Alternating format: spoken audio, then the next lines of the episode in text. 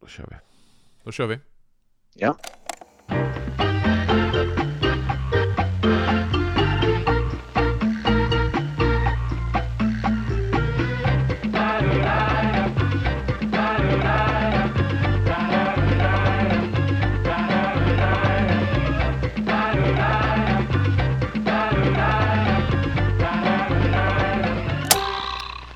Välkommen till Reformera-podden. Jag heter Johan Eriksson och är kommunikationschef och chefredaktör för budbäraren EFS. Med mig har jag som alltid den alltid lika inspirerande inspiratören Magnus Persson. Hej! Ja, det är inspirerande. Det är det faktiskt att spela Ja. in de här programmen. Mm. Mycket spännande teman, mycket spännande gäster, så också idag. Ja, mycket speciell gäst och lite nu tänker jag vad vi, vad vi har hört tidigare på podden så nu har vi som vänt 180 grader nästan, får man säga det? Ja, vi får Mm. väl se. Det är ju så att en eh, gammal kollega till mig kan man väl kalla det, eh, när jag var pingstpastor, Mikael Karlendal, som befinner sig just nu, är det Karlshamn eller Karlskrona Mikael? Välkommen till podden. ja, tack så mycket. Det är Karlshamn. Karlshamn är du boende i. Ja, Och du är gymnasielärare just nu va? det stämmer. Jag undervisar i religion och historia på en gymnasieskola här i, i stan. Ja, ja, spännande att ha med dig Mikael. Eh, vi har med dig som gäst och vi vill tala med dig utifrån att under ett tag så, så var du ju väldigt i, i ropet kan man säga. Du har, hade en, eller du har fortfarande en blogg som var väldigt frekvent besökt och det fördes många spännande teologiska och eklesiologiska samtal på den. Eh, som jag var inne på, du var pingstpastor samtidigt som jag var pingstpastor. Då var du i Ängelholm. Du har gjort en spännande resa som vi utifrån perspektivet helkyrklighet ska ge oss in i alldeles strax.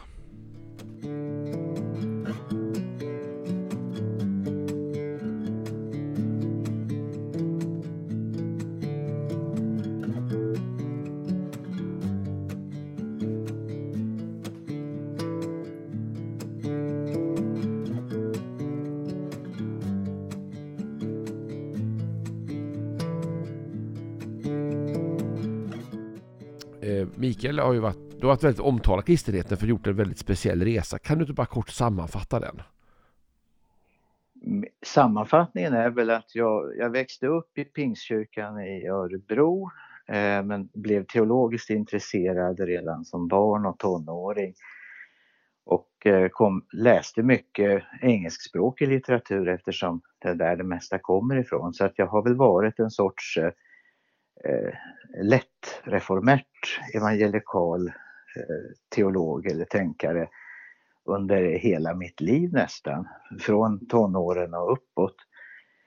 Eh, sen råkade det bli så att jag blev pingstpastor. Jag hade lika gärna kunnat bli DFK eller något annat frikyrkosamfund. Men, men det är klart, pingströrelsen låg nära till hands eftersom jag har varit med i pingströrelsen en stor del av livet. Så att jag blev pingstpastor men sen är det ju inte sådär gigantiskt stor skillnad mellan frikyrkosamfunden i Sverige så att eh, man, kan, man skulle kunna vara pastor i nästan vilket samfund som helst. Om vi bryter där Mikael, så vill jag ställa lite frågor för att när jag eh, började lite upptäcka dig, det var ju via din blogg, vi hade ju mötts i kollegiala sammanhang, men du var ju inte bara eh, en allmän pingstpastor om man säger så, utan du, du var en god bibelförkunnare som sysslade med att lägga ut texten och varför jag eh, intresserade mig lite, det var att vi, vi läste nog ungefär lite samma böcker där under en tid med lite reformärt eh, perspektiv. Hur hamnade du in på det spåret? Det, det beror ju på att eh, när jag började läsa eh, teologi, alltså som lekman då i tonåren, så det som fanns tillgängligt i, i Örebro där jag växte upp, i den kristna bokaffär som fanns där, det var ju litteratur som antingen var på engelska eller översatt från engelska och sånt som de ofta använde på Örebro missionsskola som det hette på den tiden. Och det. det var ju mycket sån här John Stott och Michael Green och, och George Eldon Ladd och den här typen av eh, oftast åt det reformerta hållet. Kanske inte fullblodsreformärt alla gånger men reformärt anglikanskt, eh, inte lutherskt, inte katolskt, inte ortodoxt utan och det där, som det är vanligt i Amerika. Men där var du ganska aktiv under en lång period och, och liksom tog tag i ibland känsliga frågor och andra och liksom förde fram en väldigt förankrad teologi. Såg du ett behov av det i frikyrkan i allmänhet och, och i pingstkyrkan att, att få en mer rotad teologi? Ja, det, det, har jag alltid tyckt ända sedan sen jag började intressera mig för det. För jag har alltid tyckt att, att det har varit ganska tunt på den punkten. Och pingströrelsen när jag växte upp var ju ganska antiintellektuell. Va? Det var ju en av pastorerna som till och med sa till mig att det var när jag berättade att jag läste tre kapitel i Bibeln om dagen, då tyckte han att det är farligt, kan bli för mycket, du kan bli för torr. Mm.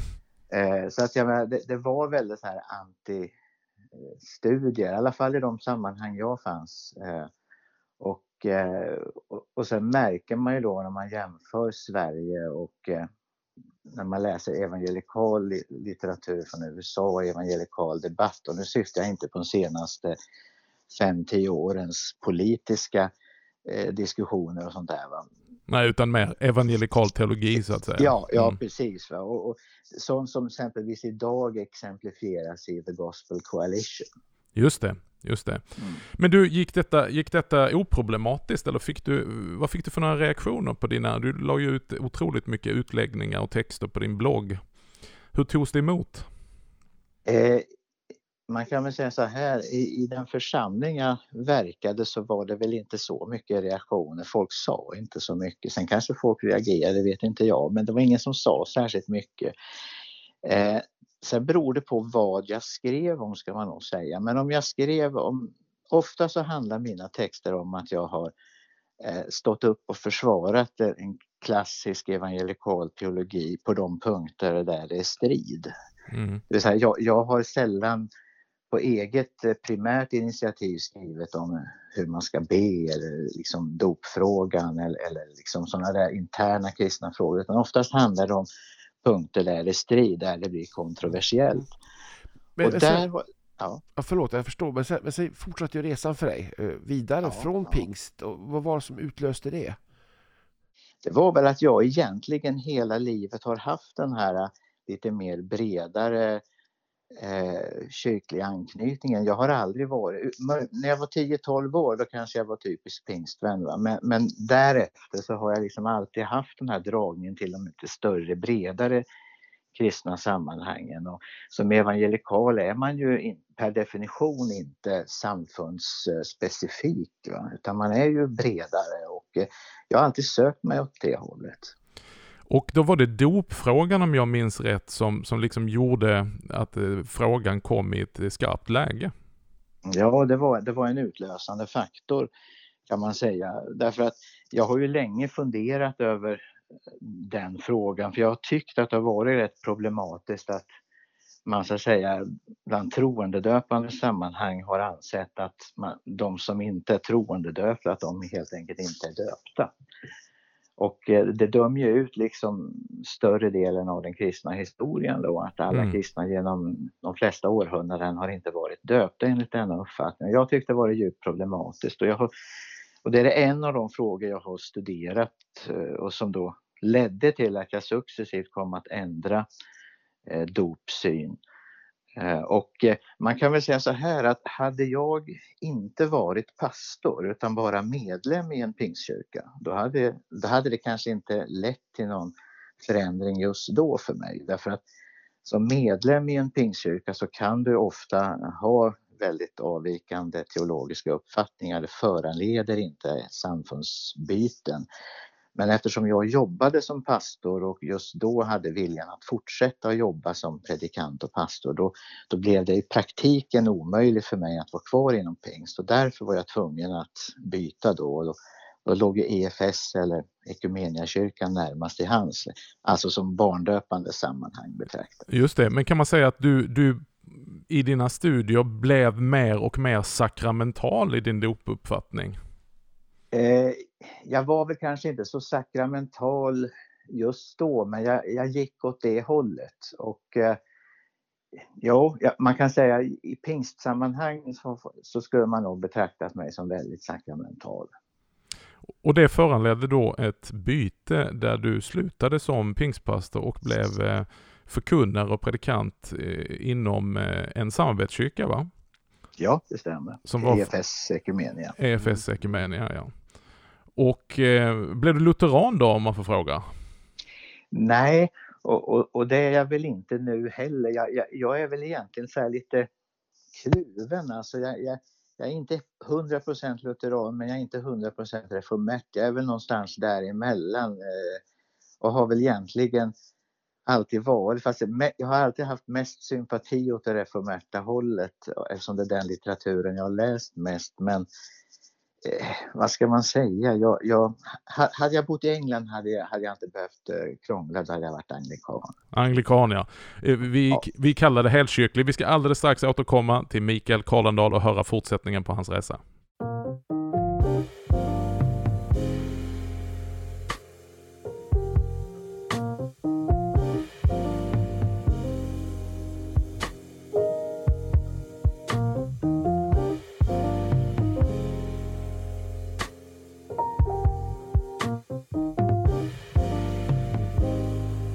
Det som sen skapade stora rubriker kan man väl säga, det var att eh, du slutade inte, du landade inte så att säga i ditt nya gebit som, som eh, pastor och förkunnare i Kristofferkyrkan eh, med EFS och anknytning utan det som blev uppmärksammat Mikael, det är att du konverterade till den romerska katolska kyrkan. Berätta, hur kom du fram till detta? Resan fortsatte. Ja, det, det, där, det där är något som är svår, svårare att förklara kortfattat. Eh, eh, men man kan väl säga att jag, jag har ju alltid strävat efter något allmänkristet, något bredkristet. Eh, och jag har alltid strävat efter att vara djupt förankrad i historien.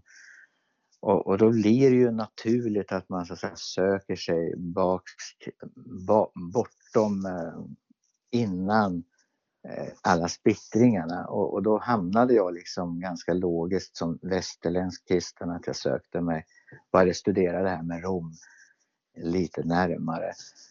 Eh, och sen kan man väl Sen kan man väl säga så här att en, en bakgrundsfaktor som jag tror påverkade mig ganska mycket eh, var nog att jag på något sätt upple kanske, jag fattade först efteråt va, att jag måste på något sätt ha varit andligt eh, eh, utbränd på något sätt eh, av min tid som eh, pingstpastor och bloggare. Att jag helt enkelt, jag var så trött på att vara eh, ensam på barrikaderna kämpandes för en bibeltro och att man skulle förkunna fulla evangeliet. För många gånger om jag drog, drog upp eh, kontroversiella frågor, varför talar man inte klartext om det och det, varför säger man inte det också?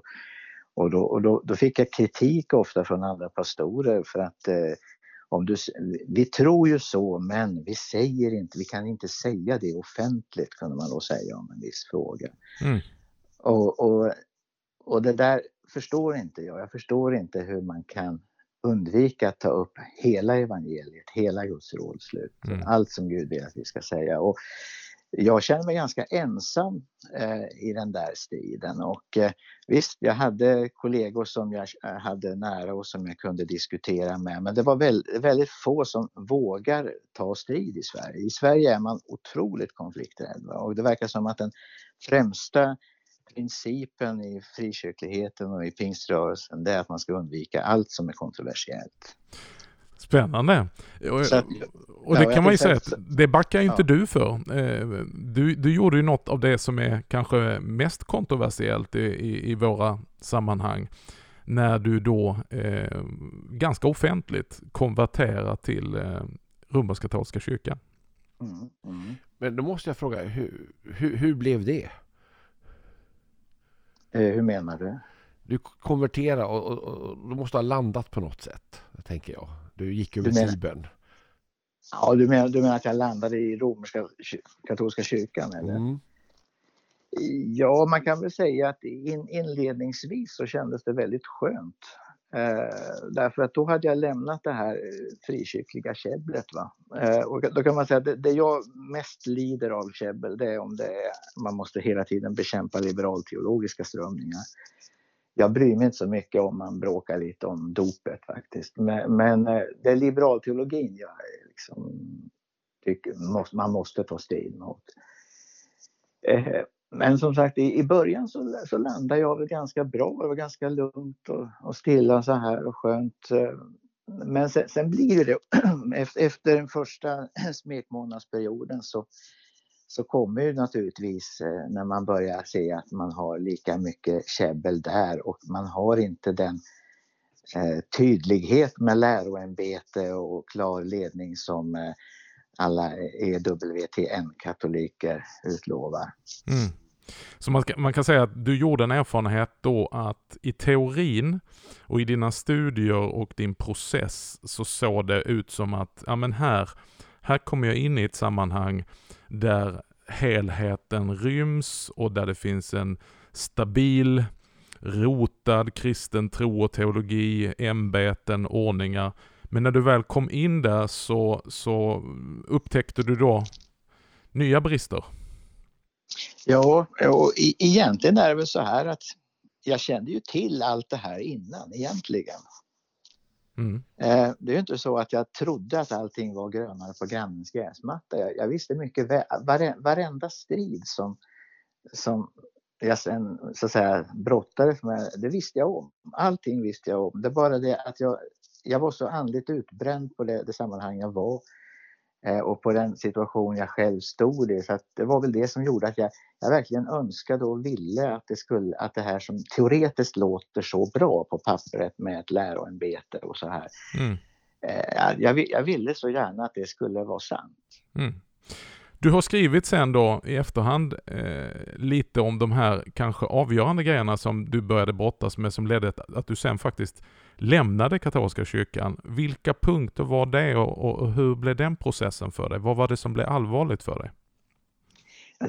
Det var, det var samma punkter som ledde att jag blev katolik som ledde till att jag slutade vara romersk katolik. Utveckla det, det låter spännande.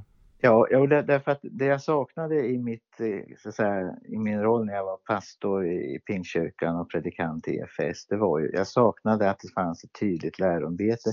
Jag saknade att pastors och prästkåren i allmänhet tog ett läromässigt ansvar för att liksom förkunna hela läran och upprätthålla hela läran. Jag tyckte det var för mycket tolerans mot eh, liberal teologi och annat och så vidare. Jag saknade en tydlig eh, struktur, ett ansvarstagande. Där man kan säga att jag saknade ett läro, fungerande läroämbete eller läroansvar. Mm. Eh, och det är egentligen det som gjorde till att jag blev katolik. Eh, därför att det ser ut på pappret som att katolska kyrkan har detta. Men... På, papp på pappret i teorin och i katekesen. Ja. Men verkligheten är ju den att eh, det inte alls fungerar på det sättet. Och om, om vi protestanter sitter och käbblar om hur Bibeln ska tolkas och så kommer du fram till X och, och, och, jag kommer fram till Y och så käbblar vi på lite grann för att vi är inte överens om vad högsta auktoriteten Bibeln säger. Då sitter, och så kan katolska apologeter säga då, se där, Titta vad dåligt det funkar med sola scriptura, det är bättre med att ha en påve. Men nåväl, men då går man över till den katolska sidan. Vad gör de? Jo, de käbblar inte alls om vad Bibeln säger, utan de käbblar om vad, vad påven säger och om vad olika påvliga uttalanden genom tiderna betyder och vilken auktoritetstyngd det ena eller det andra uttalandet eller skriften har. Mm. Så det, det kräver, om, om, om du, det krävs att du är bibelexpert om du ska vara protestant. Eh, om jag överdriver lite. Men i katolska kyrkan krävs det att du inte bara är teologi doktor gånger tio utan du ska också vara eh, expert på eh, kanonfrågor, vad säger man, jurisprudence, kyrklig juridik alltså. Det måste du också vara expert på. Just det, och, och då eh, påvens ofällbarhet som, som någon sorts överhuvud för läroämbetet. Ja. Och detta börjar du tvivla på? Ja, därför att när, när jag i min process att bli katolik, då, då, då var jag ju liksom uppgiven, utbränd över situationer i de protestantiska sammanhangen. Så att jag var väldigt, väldigt villig då att liksom låta mig övertygas av historiska argument för varför påveämbetet ändå är eh, i, i rak linje nedstigande från Petrus och framåt, att det var rätt tolkning. Därför det går nämligen inte att hitta exegetiskt, om du bara har Bibeln, då kan du aldrig någonsin komma fram till ett påveämbete som vi har idag. Men om du vet inom citationstecken från andra källor att det är riktigt, att det är av Gud instiftat det här påveämbetet, då kan du läsa Bibeln i efterhand så att den är i harmoni med detta. Mm. Du, kan, du kan inte göra tvärtom. Och det jag gjorde när jag blev katolik, det var att jag ansträngde mig till det yttersta och lät mig, kan man säga, övertygas om, av historiska skäl och andra skäl, till att påveämbetet var korrekt. Men när, när jag sen så att säga, levde i det här och liksom påven Franciscus fortsätter som han gör och alltihop det här, då märkte jag att det som jag hade låtit mig övertygas av när det gäller, historisk kontinuitet här, sådana resonemang, det håller inte för verklighetens prövningar utan till syvende och sist så är det Bibeln jag litar på och inte på någonting annat. Spännande, tillbaka till sola scriptura egentligen med andra ord.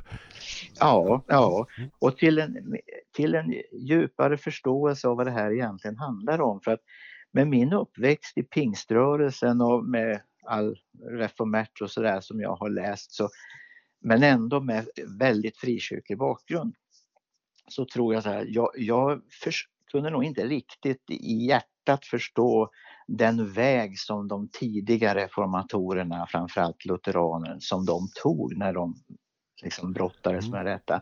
Men nu när jag själv hade varit inne i det katolska, då kunde jag förstå och då kunde jag säga, gå samma väg. Så för mig som före detta, före detta frikyrklig så var jag nog tvungen att bli katolik för att kunna gå riktigt samma väg som Luther och de andra. Mm. Ja, mycket spännande. Alltså, du behöver bli katolik för att bli en bra lutheran. Det är spännande, men om, du, om man tänker oss som står och, nu, och funderar på att konvertera, det är många som gör det. Vad, vad, skulle du vilja säga någonting till dem? Ja, jag, jag skulle vilja säga så här att allting som de Eh, läser och hör ifrån eh, katolska apologeter och särskilt sådana som Scott Hahn och alla de här andra som, som är kända och som eh, på EVTN Journey Home-serien hur de vittnar om hur de har upptäckt det katolska och det var olika saker i det protestantiska som de lämnade. Jag skulle vilja säga så här att det, allt detta är en skönmålning som det målar upp ett drömslott som inte är verklighet. Uh, och uh, historiskt sett så, så om, om, man ska vara krass och ärlig så, så går det inte att säga att påveämbetet är, en rak linje. Ni vet, vet, det finns den här kardinal Newman som på mitten på 1800-talet mm. lanserade mm. en idé om eh, läroutveckling. Mm. Och, och, den idén lanserade han alldeles innan han själv blev katolik. Eh, han var ju anglikan mm. förut. Mm. Och han lanserade den och det, det, var, det är ju det enda sättet som du kan bara med den doktrinen så kan du hävda att katolska kyrkan idag står i kontinuitet med kyrkan genom hela historien rent mm. läromässigt. För annars så har de ändrat sig flera gånger. Mm. Men, men, det är bara med den för, för, och då kan du i princip säga så här att det vi säger idag om påven, om helgon, om det ena med det andra. Det står inte i Bibeln, nej, men det finns som ett frö där. Mm. Och sen har det utvecklats naturligt till vad det är idag. Mm. Och så försöker man då visa på det och du, du kan bevisa i princip vad som helst med den mm. Men man skulle kunna säga för att, för att landa mot en, mot en avslutning här nu och, och spana lite framåt då Mikael, att du, du, du har sökt efter fullheten teologiskt men också eklesiologiskt. Att hur, vad är kyrka? Vad är kyrkans fullhet? Hur kan kyrkan stå trofast i trohet mot skriften men också förvalta traditionen. Men snarare handlar det väl inte om antingen skrift eller tradition utan i vilket förhållande de ska stå. Mm. Eh, och du tog en sväng inom katolska kyrkan, du lämnade och är tillbaka som jag förstår i svenska kyrkan. Men du sa något intressant här innan. Hade du bott i England så hade det varit enkelt, då hade du varit anglikan. Och mm. det anglikanska är ju väldigt vackert för där, där har du mycket som påminner om det som vi talar om helkyrklighet. Det vill säga mm. under de rymliga valven så ryms det katolska i, i, i, med litet k. Eh, där finns det reformatoriska och där finns också det evangelikala och karismatiska. Eh, mm. Är den, vad gör du för någon spaning när du tittar på kristenheten eh, framåt? Ja, det, det, är lite svårt att säga. Alltså, det är ju så här att eh,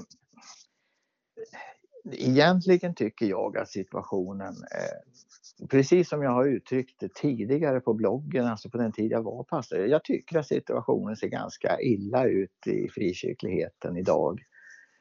Eh, jag tycker att det ser ganska illa ut inom svenska. Så allting ser egentligen ganska dåligt ut i kristenheten i Sverige idag. ja. Men, men och, det har jag vetat hela tiden. Va? Men, men eh, på något sätt så tror jag att eh, det, dels så tror jag att Gud kan göra precis vad som helst. Mm. Så att eh, allting kan ändras. Eh, och sen så och det som är vår uppdrag det är att vi, vi ska tro på evangeliet, vi ska predika hela evangeliet och vi ska inte vara rädda för att väcka kontrovers eller för att tidningarna och TV ska skriva illa om oss om vi råkar säga något som inte stämmer med det politiskt korrekta. Vi ska stå för evangeliet och vi måste, och där tror jag överlag att man, man är för rädd idag. Mm. Man vågar inte ta kontrovers. Det, det, det senaste exemplet här, det, det, här utomkyrkligt, ett helt utomkyrkligt exempel, men det gäller ju KD. Hur, hur viktigt det är för KD-politiker att markera att jag, jag, är helt för den svenska abortlagen. Mm. Eh, det, är absolut livsfarligt om det blir en kontrovers om detta mm. eh, för en KD-politiker. Och jag tror det är samma sak inom kristenheten. Va? När det gäller vissa frågor och vissa punkter, där är det livsfarligt om det blir kontrovers. Och då gör man vad som helst för att vrida och vända på sig som en hal orm. Eh, och, så jag tror att det ser ganska illa ut, men det betyder ju att det, det kan också bara bli bättre. Va? Mm. Mm. Det, det, kan vända och, och det, det, har kommit väckelser för. Och, och jag, jag, hoppas, jag hoppas innerligt att det ska komma en väckelse bland eh, Svenska kyrkans biskopar och präster. Där, därför att eh, det, står, ja, det, det, står ju förresten i Bibeln att även en del präster kommer att omfamna tron. Eh, så att eh, jag hoppas innerligt att det ska ske en väckelse därför att eh, jag tror att om det, om det blir en väckelse inom Svenska kyrkan och att man kan ha mässor, man kan ha denna vackra liturgi när den är som bäst.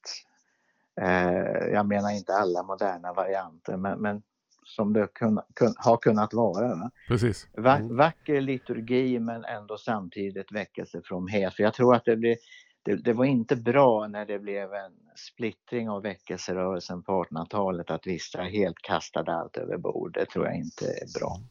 Det här är ju väldigt spännande, för, för jag hörde också, jag, håller med att vi, vi längtar efter en väckelse, men jag tänker också att det här med helkyrkligt, att vi hittar och förhåller oss till varandra och hela kyrkans arv. Och, och, och då tänker jag också mycket på det här, de här svåra frågorna, att uh, att, att i Luthers undervisning finns det också en, en, ett väldigt upplevas bra sätt att förhålla sig till det. Att vi är faktiskt syndare och mm. rättfärdiggjorda mm. samtidigt. Det finns en tvåregementslära, vi ska förhålla oss till staten och dess. Det finns någonting i tyngden där som jag upplever som är svaret på lite grann det du pratar om här nu. Ja, ja. Och sen, sen är det ju också det att eh, för den lutherska reformationen så, så, så är ju skriften det är ju högsta auktoriteten men det är ju inte den enda auktoriteten utan kyrkan är en auktoritet. Eh, kyrkans, eh, kyrkan genom alla tider är en auktoritet. Mm. Men, men inget av detta är högsta auktoritet utan det är Bibeln som är högsta auktoritet. Och det betyder ju att man, man tar lärdom och man drar nytta av allting som har varit och allt, allt som är bra, det som finns, men allting ska prövas utifrån Bibeln. Va? Och eh, i den lutherska reformationen så, så har man ju inte sagt att det måste, den, allting måste stå i Bibeln annars får man inte göra det. Utan då har man sagt så här att saker och ting som, som ser ut att kan vara bra men som inte står i Bibeln, de kan vi fortsätta med om de inte strider Precis. Mm. Det som befrämjar evangeliet, det kan vi fortsätta med, men det som skymmer evangeliet måste bort. Alla mm. missbruk och missgrepp måste bort. Och här tänker jag att här är det viktigt att förstå den reformatoriska kyrkan, att den reformatoriska kyrkan är ju egentligen den reformerade katolska kyrkan, där mm. evangelium och, och, skriften på nytt och Kristus och Kristi verk för oss på nytt har tagit centrumplatsen. Men Mm. att man fortfarande bejakar det finns många andra auktoriteter, men precis det du säger, men skriften är den högsta auktoriteten. Men vi har våra biskopar, de står i sin tur under bekännelseskrifter som ligger i linje med kyrkan genom alla tider, kyrkans historia. Men det är hela tiden skriften som är det rättesnöre som allt annat måste rätta sig efter. Och här är det det vackra som vi kallar för helkyrklighet, att det är inte antingen eller, utan det är både och, men i en rätt ordning. Mm. Och då tänker jag också med, med katolika, måste bara landa det, för jag tänker att jag uppskattar våra katolska syskon väldigt mycket, också deras fromhet då. Och jag känner stor samhörighet och med dem och glädje i att dela tro med dem. Men jag känner inget behov att konvertera för det. Och jag är lite nyfiken på som avslutning, det här, varför kom den här konverteringstanken upp?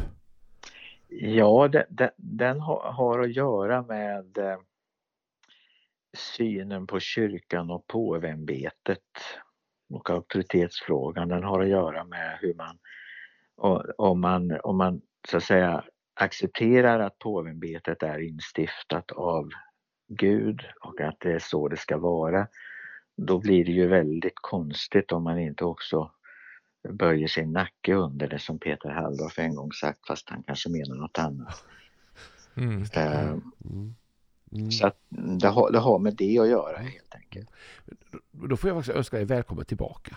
Ja, det här finns mycket, flera stycken trådar. Vår tid är ute för länge sedan, Mikael, men eh, det här var någonting som var spännande att tala om och att följa upp din eh, resa som också har varit uppmärksammad i, i andra sammanhang och jag ser att du skriver fortsatt på bloggen. Jag läste med stor behållning en serie du hade för ett tag sedan om just principen sola scriptura.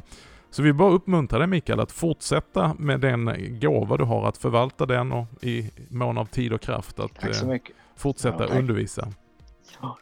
Jag kommer, jag kommer väl att bli mer aktiv på bloggen framöver också här. Det, har, det blir ju så om man jobbar heltid och inte jobbar som pastor så får man lite annat delvis att pyssla med. Så det är därför jag inte va- varit så mycket ett tag. Men Det ser vi fram emot. Ett Ja. stort tack till dig Mikael Ja. för att du var med oss här i Reformera-podden. Mm, Mycket Ja, intressant att höra. Stort, stort tack Mikael. Och, eh, Ja. Jag måste uppskatta verkligen din, din, din, din beskrivning av din resa. mm, tack, tack. Ytterligare ett avsnitt av Reformera-podden har gått till ända och vi får anledning att återkomma eh, till både Mikael och eh, den här diskussionen. Vi fortsätter plöja på om kyrkans behov av reformation, inte antingen eller utan både och, som Mikael sa, att väckelserörelsen kan rymmas inom kyrkans rymliga valv och bygga på den grunden som är det budskapet och den tron som en gång för alla har överlämnats till de heliga.